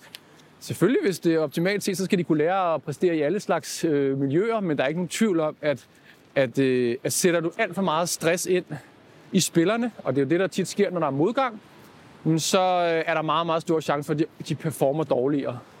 Så det er ikke altid hensigtsmæssigt at putte mere stress på dem, for der er rigeligt stress i forvejen. De her to, vi lige har talt om, øh, de skal jo nok en tur forbi udlandet her på et tidspunkt. En anden kultur og ikke mindst et andet sprog. Øh, vi ser også, hvor gode vi er herhjemme til at have kokke, øh, fysiske trænere osv. ansat. Er vi egentlig gode nok, til, gode nok, og det er lidt et smash til dig det her, kan jeg godt se, men er vi egentlig gode nok til også at tage os af spillernes mentale helbred? Altså, der er helt, sket, helt sikkert sket en stor udvikling i forhold til dengang jeg selv var ung her. Altså, der er jo, bliver jo arbejdet med det mentale, så vidt jeg forstår, allerede på ungdomsniveau i ja. FCK. Ikke? Øh, det er ikke min oplevelse, at det er stærkt nok stadigvæk, og det forestiller mig, at FCK er det bedste sted. Men, men, øh, men det er klart noget, der er sket udvikling på, og det er jo trods alt positivt. Det, der er i det, det er jo, at en, en mentaltræner til 25 spillere har ikke nok belæg for at kunne lave sandsynligvis det grundarbejde, der skal til med den enkelte spiller. Det er der simpelthen ikke tid og ressourcer til. Så jeg bruger meget tid på netop at lave øh, det her grundarbejde, før de skal afsted, eksempelvis. Øh, og, og det tager måske altså, i nogle tilfælde halvt til et helt år eller mere, ja. øh, før man har de her ting på plads. Og det, der også er problemet, som jeg også har snakket med mange andre om, det er også, at, at de mere basale ting burde næsten komme på skoleskemaet. Altså det der med, at kende sig selv og forstå øh, hjernen i hvor, hvordan tanker og følelser arbejder, og hele det der, som du selv sagde med sociale medier, hvordan man navigerer man i det, hvad er andres, hvad er en selv, øh, hvordan formår man at kunne være tro mod sig selv, når alle andre begynder at sige, at de skal hoppe i, i søen lige om lidt, fordi det er pissegodt. Altså hele den her bevidsthed omkring alle de her små ting, øh, det burde være en base, mener jeg, som man skulle starte på meget tidligere. Og det problemet med det er, at jeg har faktisk også undervist på, på Team Danmark-linjen over på, på Falconergårdens gymnasium, det er, at deres hjerner simpelthen ikke udviklet nok til at tænke i, at de får brug for det. Altså, de, når de er 18-19 år, så tror de, at de er usårlige. Der er ikke noget, der kan... Og de, de er jo selv de er jo i toppen af hierarkiet på det tidspunkt, at er de unge, fordi de er jo... Øh, hvis du er ung spiller FCK som ungdomsspiller, så er du allerede øh, sindssygt mange øh, følgere på Instagram måske, og du øh, tjener okay gode penge, og du er på landshold, og bare, bare det hele kører. Så det er jo, altså, så de har ikke ramt den endnu, vel? Den, den, den, den, der rammer som regel to, to øh, svære perioder. Der kommer en lige der, når forholdene bliver skilt vågne omkring de 19-20 år, når de kommer op på seniorniveau og skal konkurrere med øh, alle dem, som er gode i de årgange, der er 12 år ældre, ikke? Og så også, øh, når de så har haft succes, og på et tidspunkt rammer øh, en periode igen. Det er tit der, sådan, at man ser... Som vi har set flere i FC København, uh, Rooney, Elias Jæler der og så videre, der kommer op med Brav, Darami, som, som så er, er, er faldet ned igen. Ja. Øh. Og, og der er det jo, som siger, så, så, så, så der kan du ikke sammenligne det at være fuldstændig u, u, uforgiftet, kalder jeg det, ikke? Ja. Altså, hvor du ikke har oplevet det, at netop at du har gjort det rigtig godt, og så begynder folk bare at skyde på dig og så skal du lige pludselig til at præstere med gift i kroppen. Altså, det er meget sværere. Det, det der med forventningerne og det pres, der er der, det, det forstår folk slet ikke, hvor, hvor, hvor svært. Men hvis de kommer ud på den anden side af det, så begynder den mentale styrke at have et grundlag for også at kunne klare det på et højere level, fordi FCK er klart der, hvor der er mest pres og stress og forventninger i Danmark, men det er bare et sted en my af, hvad der venter dem i udlandet. Øhm, fordi der er der også øh, hele faktoren med, at de ikke øh, det er ikke danskere, der skyder på dem. Det, det er altså øh, det er folk, hvor trænerne og, og, og andre også er udlændinge, så så føler de endnu mindre trygge. Ikke? Så derfor så bliver det garanti Ja, fordi jeg kunne godt tænke mig faktisk at tage lidt fat i det sidste, du siger her, fordi i FCK har vi sådan en skøn person, der hedder Karina. Jeg ved ikke, om hun der også var der, dengang du var. Hun har i hvert fald været her i mange år. Hun tager sig af alt det praktiske for spillerne. Vi hørte så også om i foråret af en spiller som uh, Diogo. Han havde hjemmevæg. Vi har talt selv i det her format med Ordi, der øh, var ved at tage hjem i starten af sin FCK-tid. En Stamenic, der kom direkte øh, fra den anden side af jordkloden og fortalt om den her ensomhed ved at sidde her. Øh, det her med, når lyset slukkes, plejer jeg at kalde det, og man sidder i et fremmed land, man har ikke noget netværk. Kan vi performe om søndagen uden at have folk omkring, sig, omkring os? Øh, fordi jeg tænker, træningen slutter, de træner halvanden times tid, og så er der lidt, øh, lidt løst og fast, og så øh, tager de hjem. Altså, det kan jo godt lade sig gøre. Øh, og der er jo nogen, det vil sige, at der er nogen, der er rigtig, rigtig dygtige til at kunne adskille, hvad der sker uden for banen, til, der, til når de træner på banen, så bliver de, så bruger de det som et frirum. Men altså, det er i hvert fald også en af mine formål med mit arbejde, at man ikke kun får atleter, som, som har det godt de 93 minutter eller 96 minutter, de spiller fodbold om søndagen, eller når de træner, men også kan få, formå at være øh, mennesker i balance uden for banen. Og, og man kan sige, de generationer, der var før os, før mig, og der er rigtig mange, der kommer frem nu med, de har haft depression, de har haft, de har, der, der er folk, der har begået selvmord, der er jo enormt, specielt i England er der jo mange, der er kommet frem med, at de har været alkoholikere og alle sådan nogle ting, som, som, som det ender med. Og det, og det, vil, det vil altså være meget, hvad kan man sige, bæredygtigt, hvis man formår at udvikle nogle atleter, som også formår at kunne være lidt mere i balance med sig selv uden for banen, og netop også det der med at kunne udvikle en identitet, at den de er kontra det de laver. Mm. Altså der er en forskel. De er gode nok, som de er, selvom de laver en fejl på banen, eller selvom de ikke lige er på holdet osv. osv. Og hele det der arbejde, synes jeg jo også, og det der med også at kunne tage en uddannelse, hvis det er det, der giver mening, lære at spille guitar, eller finde nogle ting, som også for nogle, for nogle spillere er det rigtig, rigtig sundt også at have nogle afledningsmanøvrer. Det kan være, at de får børn, det kan være, at de øh, har en kæreste, kone, whatever, men, men det der med ikke at tænke fodbold hele tiden, fordi det blev det blev, det har jeg i hvert fald selv erfaret, det skulle jeg aldrig. Jeg skulle have fundet noget, der kunne aflede min tænkende hjerne for hele tiden at tænke i, fuck den her træning, så jeg gøre så i morgen, bare, bare, bare hele tiden optimere. Øh, og det har William jo også beskrevet, at det var ikke sundt for ham at hele tiden gå og tænke over det, specielt når man er i udlandet, hvor man, hvor man så måske endnu mere lever for det, man er taget ned for. Øh, så kan det være rigtig, rigtig hårdt. Der er måske ikke 4-5 øh, andre 18-årige, der kan dit sprog, og, Præcis. og der er i bund og grund ikke nogen, der kender dig. Præcis. Så, så det der med at have en, en, en, en personer kunne følges med på en eller anden led. Ja. led øh, Jeg bliver i hvert fald meget tættere med mine øh, klienter, når de, når de kommer til udlandet, og nu er de fleste af dem i udlandet nu, men, men den fornemmelse, at de er lidt mere alene, de er lidt mere på egen hånd, mange ting. Ikke? Øh, men, men der er det jo også med at lære dem, for eksempel at sige, hvordan er du, navigerer du så socialt? Er du, er du, hvis du er en, der er meget tilbageholdende, kan du så måske øve dig i at blive lidt mere ekstrovert, og kunne det være, at man prøver at række lidt hånden ud og sige til nogle andre, skal vi prøve at lave et eller andet for at, at også udvikle de sociale kompetencer, og for at gøre oplevelsen lidt mere holdbar, fordi det er jo nok det, man også som ung glemmer lidt, at så sætter man sig hjemme og spiller Playstation, og så Ja, og Ja, så nu kan bliver- vi så skype med hinanden og meget andet, Altså, men det er jo en, en svær navigation, netop fordi de ikke har en bevidsthed og, en, øh, og et fundament for at kunne hvad kan man sige, håndtere de her udfordringer. Og det er hele det arbejde, som du beskriver der, mm. som jeg helt klart tror, men også håber på, kommer til at øh, blive udviklet mere de næste år, fordi de unge spillere er blevet så sindssygt mange penge øh, værd, og, øh, og, og de bliver solgt for vanvittigt mange penge. Så det der med at klæde dem på til det næste niveau, både fordi at spillerne har også som regel nogle videresalgsklausuler, der i sig selv er mange penge værd, så det, at de også kan lykkes i det næste step, det er altså en meget god investering. Det er ikke alle, der tænker Og det er sådan. vel en åndssvag lille investering, når man Ja. kigger på det store billede. Det er det, men det er også bare en svær øh, balance, fordi at, at de tænker meget, at vi skal bare præstere her, og vi skal have dem til at kunne blive solgt, og bare, bare eller præstere her, og så er, det, så er de ligesom ude af vores hænder, ikke? og der tror jeg, at det der med at tænke skridtet længere, men også fordi man netop også, øh, synes jeg, bør have et ansvar over for nogle unge mennesker, som, som har, som, øh, der var nogle, en YouTuber for nogle år siden, der sagde et eller andet med, at vi er jo slet ikke klædt på til at kunne komme ind i en verden som det her, vel? Det er der jo ikke nogen, der gør. Eller øh, Henri sagde i går i et interview et eller andet med, at øh, når man stopper sin karriere, så er det ligesom at dø. Men der er altså ikke nogen, der har lært en, hvordan man dør. Altså, og det, man skal meget forstå det der med, at det betyder så sindssygt meget for de her unge mennesker, men, men de har ikke rigtig fået værktøjerne til at navigere i den her verden, de kommer ud til. De får sindssygt mange penge mellem hænderne. Der er rigtig mange, der enten synes, de er fantastiske eller dårlige. Så det der med at kunne navigere i den verden og hele tiden skulle være performe og være under pres og lære at være voksne uden for banen, hvor man skal være spise sundt og sove ordentligt og bær, bær, bær, optimere, men samtidig kunne lære at være et barn på banen. Alle de her små ting det med de færreste, der får et grundlag for at kunne være i. Så det er jo lidt ligesom at, at kræve rigtig meget af de unge mennesker, som måske ovenikød får et stort prisskilt på, smidt på ryggen, men samtidig også ikke har givet dem værktøjerne til at, at kunne håndtere dem. Så det er jo sådan lidt... Øh, Ja. ja, nu var du selv inde på det før, øh, med at øh, der var ikke så mange, der fik chancen dengang øh, i 2004, trods alt. Øh, I dag ser vi jo huske mange af vores talenter, der kommer frem og slår igennem hos FC København. Øh, men der er også en del, der har haft den her drøm i, i en del år i de her ungdomsrækker, som teenager, som bliver sorteret fra i klubben.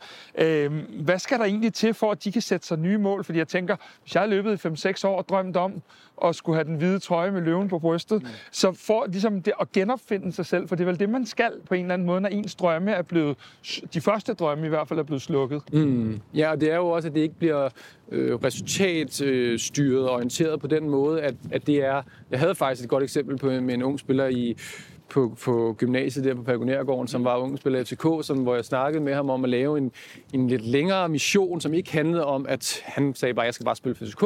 Mm. Og så siger jeg et eller andet, men hvad nu, hvis det ikke sker? Så siger han, jamen Ståle er jo ikke idiot. Så siger jeg, nej, men lad os nu bare lege med, at han alligevel ikke... Du ved, det, det, det tænker jeg ikke på. Nej. Og det er jo så tit det, at så bliver det jo netop det der med, så, så rammer den så voldsomt hårdt, men så er det heller ikke sådan, så er det, så er det kun styret af, om jeg når det eller ikke når det.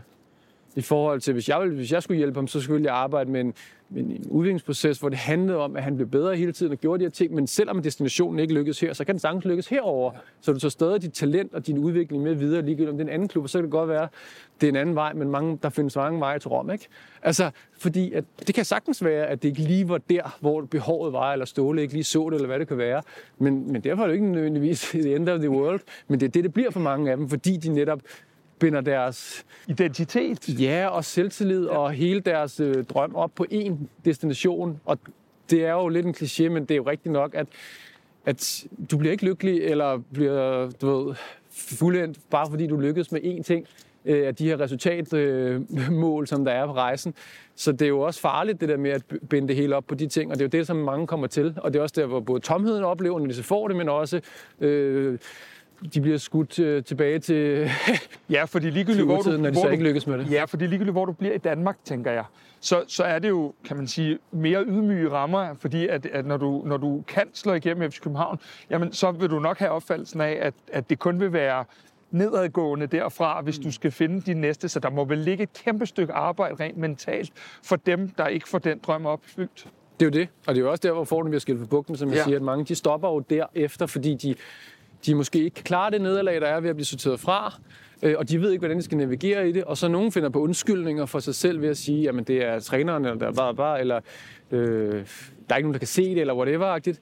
Der er også nogen, som begynder at udvikle overlevelsesstrategier ved så måske at sige, jamen, så går jeg lidt i byen, og så gør jeg andre ting, og så ligger jeg lidt sådan, jeg ved det ikke lige så meget, og så lyver de måske lidt for sig selv, og så bagefter så siger de fortrøder det. Øh, det. Det er aldrig rigtigt til at vide, hvordan de dealer med lige præcis det der, øh, som jeg siger, meget skældsættende oplevelse af, når de går fra ungdomsspillere til senior, hvor de ikke længere er de bedste, hvor der kommer noget modgang, hvor det kommer til at være lidt mere bøvlet i starten, inden de finder deres vej. Ikke?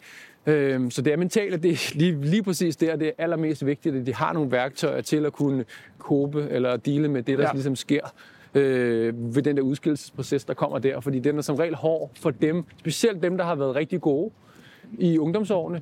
De får et, øh, et reality-check der, og de skal måske også, har jeg oplevet med nogle af spillerne, begynde at kigge på sig selv og så sige, nu har jeg egentlig været den bedste i mange af de ungdomsår, og har gjort øh, bare 80% af indsatsen. Nu skal jeg altså op og, og ramme 100 bare for at kunne være med, fordi man, man starter nederst i hierarkiet. Og, og, og er du ikke en af dem, som formår at kunne, og det er jo der tit så overhaler dem, som er min, det er de næstbedste, de bedste, fordi de arbejder hårdere. De har været vant til at skulle arbejde hårdere. De gjorde også selv, gjorde William også. Du ved, de var, vi, vi, var, vi var måske ikke de forreste i 15-16 års alderen, så, så gennem hårdt arbejde, fordi vi skulle, vi skulle altså med på toget, så kunne vi altså godt arbejde forbi nogle af dem, som måske var mere talentfulde. Øhm, og det er jo, øh, og det, og det, og det, på den måde er det sundt ikke at være valgt til først. Men, øh, men, men, men, men det er jo ikke øh, altid sikkert, at de kan formå at kope med det, øh, lige præcis når det sker. Så det er jo det er lidt flip og coin der. Morten, for, øh, vi har været inde på det lidt, men øh, for halvandet år siden cirka, der siger vi farvel til vores, øh, skal vi kalde det mentale indspark i hvert fald, nemlig Christian Engel inden i FC København. Siden da har der ikke været en mental træner øh, tilknyttet. Hvad tænker du egentlig om det? Jamen altså, jeg, jeg vil sige sådan, jeg har også arbejdet i, i en Superliga-klub, og, jeg, og jeg, jeg kan godt se, at det er svært, fordi at øhm, udfordringen ligger i, at spillerne føler sig ikke helt trygge i, at hvis du er ansat af klubben, og det er ikke engang oplevelsen for mig selv, det var faktisk Christian, der fortalte mig det, at der var nogle af de spillere, han havde i Brøndby, som kom til mig. Mm. Så snakkede jeg med ham og sagde, du skal bare vide, at de arbejder meget, siger han, det er helt okay.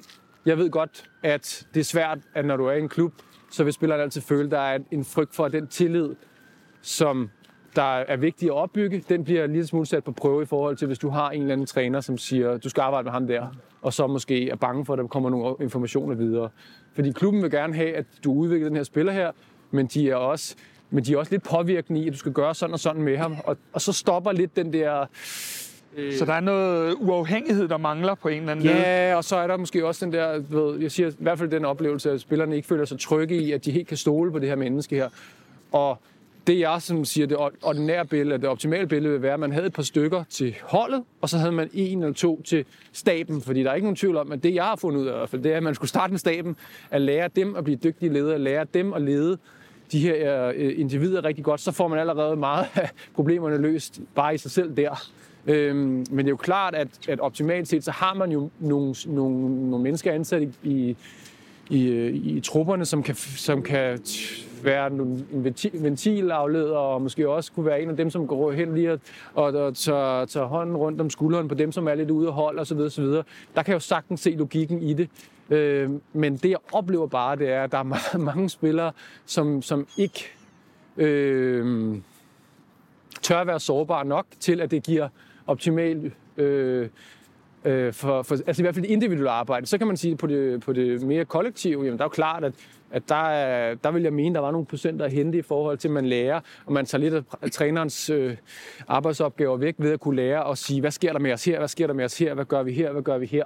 Nogle gange har man kan løse den ved at coach træneren, og så formår han ligesom at kunne arbejde herfra, men jeg tror da stadigvæk på, at man, der var nogle procenter at hente på nogle spillere og på noget del af holdet, og de procenter dem vil jeg mene var godt givet ud. Men jeg oplever i hvert fald mange steder, det er min, at det bliver lidt sådan en, øh, i mange steder, fordi at, hvad skal jeg sige, træneren har, er ikke dygtig nok til at sætte sit eget ego lidt på siden og sige, jeg stoler på, at du bare gør det, du skal med spillerne, uden jeg begynder at blande mig i det. Øh, og også hvis han tør at sætte spil, spillerne sammen med coachen eller mentaltræneren øh, i, kan man sige, i en større øh, plenum, hvor han også siger, jeg stoler altså på det her, og jeg tror på det her, for jeg har været i klubber, hvor, hvor, han, hvor træneren starter med at sige, det er ikke mit projekt det her. Og så, så kan du allerede se nogle af spillerne sige, men okay, hvis du ikke tror på det, hvorfor skal vi så tro på det? Så det kræver virkelig, at der er en, en forståelse i klubben af, at vi arbejder på den her måde, vi gør de her ting, øh, og, vi, og, vi, og vi støtter og understøtter det også. Men er der ikke en chance for, hvis nu det er dig, der leger vi, det er dig, der træder ind ad døren, at du også bliver en del af den her arbejdsplads, der gør, at du måske øh, heller ikke er den bedste udgave af dig selv, fordi du jo også får, kan man sige, øh, sympatier og antipatier og kommer ind i den øh, kan man sige, sfære, der er i, i den her arbejdsplads. Klart, og det er jo derfor, du skal kende dig selv rigtig godt. Ja. Og skal vide, øh, hvem du er, og hvad du står for, og hvad dine grænser er, og hvor dine grænser er, når du skal sige fra, osv. osv. Og gør du ikke det, så bliver du netop virkelig ind i den her projekt her, og så derfor er det pisse svært. Øhm, og den klub, jeg var i, der var det et spørgsmål om, at så fik vi vide, at du arbejder med de her 4-5 spillere, som skal gøres klar til det næste step, og så er det det. Ja. Så blev det sådan en, det var sådan en, en, en der var egentlig en vision om, at man skulle lave et, et high performance miljø, øh, hvor man skulle øh, du ved, udvikle alle de her ting, men det viser sig, og det har jeg set mange gange, man, har, man gør sig ikke tid til at lave det arbejde, der skal til for at komme derhen, og det, tid er et stort problem i mange klubber, for de tænker hele tiden, vi skal, vi skal vinde den næste kamp. Så det der overordnede store seje træk, hvor man udvikler en kultur, hvor man sørger for at få øh, lagt hele fundamentet nedunder. Det er ikke alle, der giver sig tid til det, og så er det, de hele tiden bare ender med at være to skridt frem og et tilbage, eller omvendt. Altså, at man ikke får lavet det her, der kan være bæredygtigt på den lange bane. Brighton er et godt eksempel på et sted, hvor de for eksempel har været gode til at lave det her med at hele tiden at ud, øh, have en kultur og lave et miljø og sørge for at få de rigtige øh, scoutet ind og træner bare, bare har det næste klar og sådan ting. Og så er der også større chance for, at du med øh, færre midler kan du ved, udvikle tingene. Øh, men, men, men min, op, min erfaring er, at man ikke i høj grad nok giver sig tid til at lave det arbejde, der skal til, for at man kan benefit af det. Fordi at der hele tiden er travlt med, at det næste skal ske, næste kamp skal vindes, bare, bare, så man giver sig ikke den tid til det endnu. Men det kan være, at det kommer. Ja, fordi det er netop sådan øh, et af mine sidste spørgsmål her. Sådan, hvor, hvor bevæger det her så hen i de kommende år, sådan, sådan, hvis du skal byde på det? Altså, der er ikke nogen tvivl om, at det mentale har, jo, har man fundet ud af er så sindssygt vigtigt. Øh, at det begynder at fylde mere og mere. Og mange af de store atleter har også i modsætning til tidligere været ude og være sårbare omkring det og fortælle, at de arbejder med det og det, og bare min egen branche med meditation, med mindfulness, alle de her ting, det tør man i højere grad stille sig frem med, og i USA eksempelvis er det meget langt fremme, og, og de største og stærkeste atleter snakker åbent omkring det. Øhm, så det har jo været lidt sådan et tabuemne i vores øh, del af Europa og verden, øh, som på en eller anden måde begynder at blive blødt en lille smule op.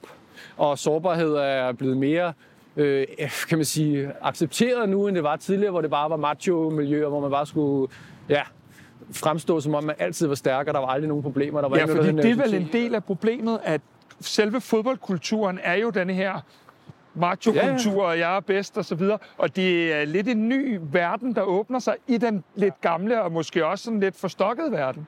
Ja, men man kan sige, hele, hele den yngre generation, den generation, der kommer efter mig, de er allerede Altså, de er meget mere åbne omkring det. Man kan høre, at de går ud i medierne og fortæller om, at de arbejder med mentaltræner og mentalcoach øh, på en helt anden måde, man gjorde tidligere, hvor William jo var en forgangsmand på den del, og var også Christian Engel var en af de første, der var. Nu er der jo masser på markedet, så der er jo helt klart en udvikling i, at det går den vej, og jeg tror også, at sådan som jeg også, øh, England og USA er i min verden, der hvor de er længst fremme, altså der, der kan man bare se, hvor det ender henne her på et tidspunkt, fordi det, som regel så inspirerer, bliver man inspireret fra de steder, hvor det er stærkest. Øhm, så der er ikke nogen tvivl om, at hele både sådan, ja, coaching-delen, men lige så meget, i hvert fald mentaltræningsdelen, men jeg tror om fem år, så begynder man at skulle smide telefonen i en, i en, i en kasse, og så begynder du at skulle lave måske øh, værtrækningsøvelser og træne, træne din hjerne. FCK-talent ja, okay, de allerede okay. telefonen yes, ja. Træne din hjerne og lave nogle ting, hvor du kommer ind og fokuserer på det, du skal lave, og øger kvaliteten i træningerne. Øh, dem, jeg arbejder med, mange af dem, arbejder med meditation om morgenen inden for at få det bedst mulige kvalitet ud af træningen. Øh, lære at slappe af, når de skal slappe af, og lære at træne hjernen i det, og alle sådan nogle ting, hvor at man ved bare, at det øger performance så meget, og, og tendensen har været de sidste år. Man prøver at finde de små procenter i alt. Nu har det været med data, og nu har det været med, med du ved, hvordan man restituerer. Bare, bare, altså, det mentale er helt sikkert, øh, har man fundet ud af. Der er så sindssygt meget hen, fordi det er 80 procent af, af fodbold og i det hele taget øh, performance-delen. Så investeringen i den, den er så vigtig, Øhm, så det er en af meget sted, hvem der kommer først. Øh, og jeg tror helt sikkert, at det kommer til at udvikle sig endnu mere, end det har gjort her øh, allerede de sidste 5, 6, 7 år, for der er det allerede udviklet sig meget. Vi hører sådan i stigende grad om angst, om depression her i, i samfundet generelt. Vi har selv hørt det fra vores egen Christian Sørensen, der har fortalt åbent omkring det. Er du egentlig bekymret for øh, de, de, de kommende fodboldspillers mentale helbred? Øh, jeg ved ikke, om jeg er bekymret, øh, men det er måske også lidt farvet af, at øh, sådan lidt, dem, jeg arbejder med, gør det nok ikke i hvert fald. Øh, fordi at vi, øh, vi var ret sådan meget på forkant med det. Men, men, øh, men der er jo ikke nogen tvivl om, at det her, som vi snakker om, den støj og den her øh, meget, meget store flade af, at øh, af, af, hvad kan man sige, bedømmelser, bedømmelser, der kommer udefra, det er en sygdom, som, som ligger og lurer. Mm. Og, øh, og som sagt, så er de jo ikke, så er de jo ikke, man tror, de bare er klædt på til at kunne være med, at alle synes, de er øh, forfærdelige, eller i udlandet, der får man dødstrusler, og man får at vide, at Altså, jeg har oplevet spillere i England, som, som fik at vide, lige inden han skulle ind på stadion, jeg håber aldrig, du kommer på banen, du er så fucking ringe. Altså, sådan nogle ting bliver de jo mødt med, øh, når jeg en gang imellem får at snakke med dem omkring det sociale medier, skriver de jo også de, vanvittigste, de mest vanvittige ting til dem. Så, så den der øh, forgiftning, der er udefra, den, den er voldsom, ikke? Og det vil sige, det er lidt flip coin for dem, som ikke arbejder med det, tror jeg, om de, hvor længe de kan være i det, og hvordan og hvorledes der sker. Øh, men så, så på den måde, så er der i hvert fald en tendens til, at Ja, at det snakker man jo også om i hele samfundet, at den der tone på de sociale medier, den er, den er nærmest grotesk, og jeg tror ikke, de, man altid tænker over, hvad det rent faktisk gør ved de andre mennesker, når man sidder og sviner dem til. Øhm, fordi det bare er i følelsesvold, så sidder man og føler, at hvis du har lavet en fejl, så, øh, så er du verdens øh, største fjols, og du har kostet mit hold sejren, og så tror man... Og man måske min, hver, min, min hverdag, hverdag min hverdag ja. går ud. Så det vil sige, det, det mener med, at egoet bliver såret, ja. og så lader de deres følelser gå ud over en eller anden øh, uskyldig menneske, som de regner med, at han, fordi han tjener mange penge og er fodboldspiller, så skal han da bare kunne håndtere, at jeg sviner ham til og synes, han er forfærdelig. Og det er jo ikke alle, der er det.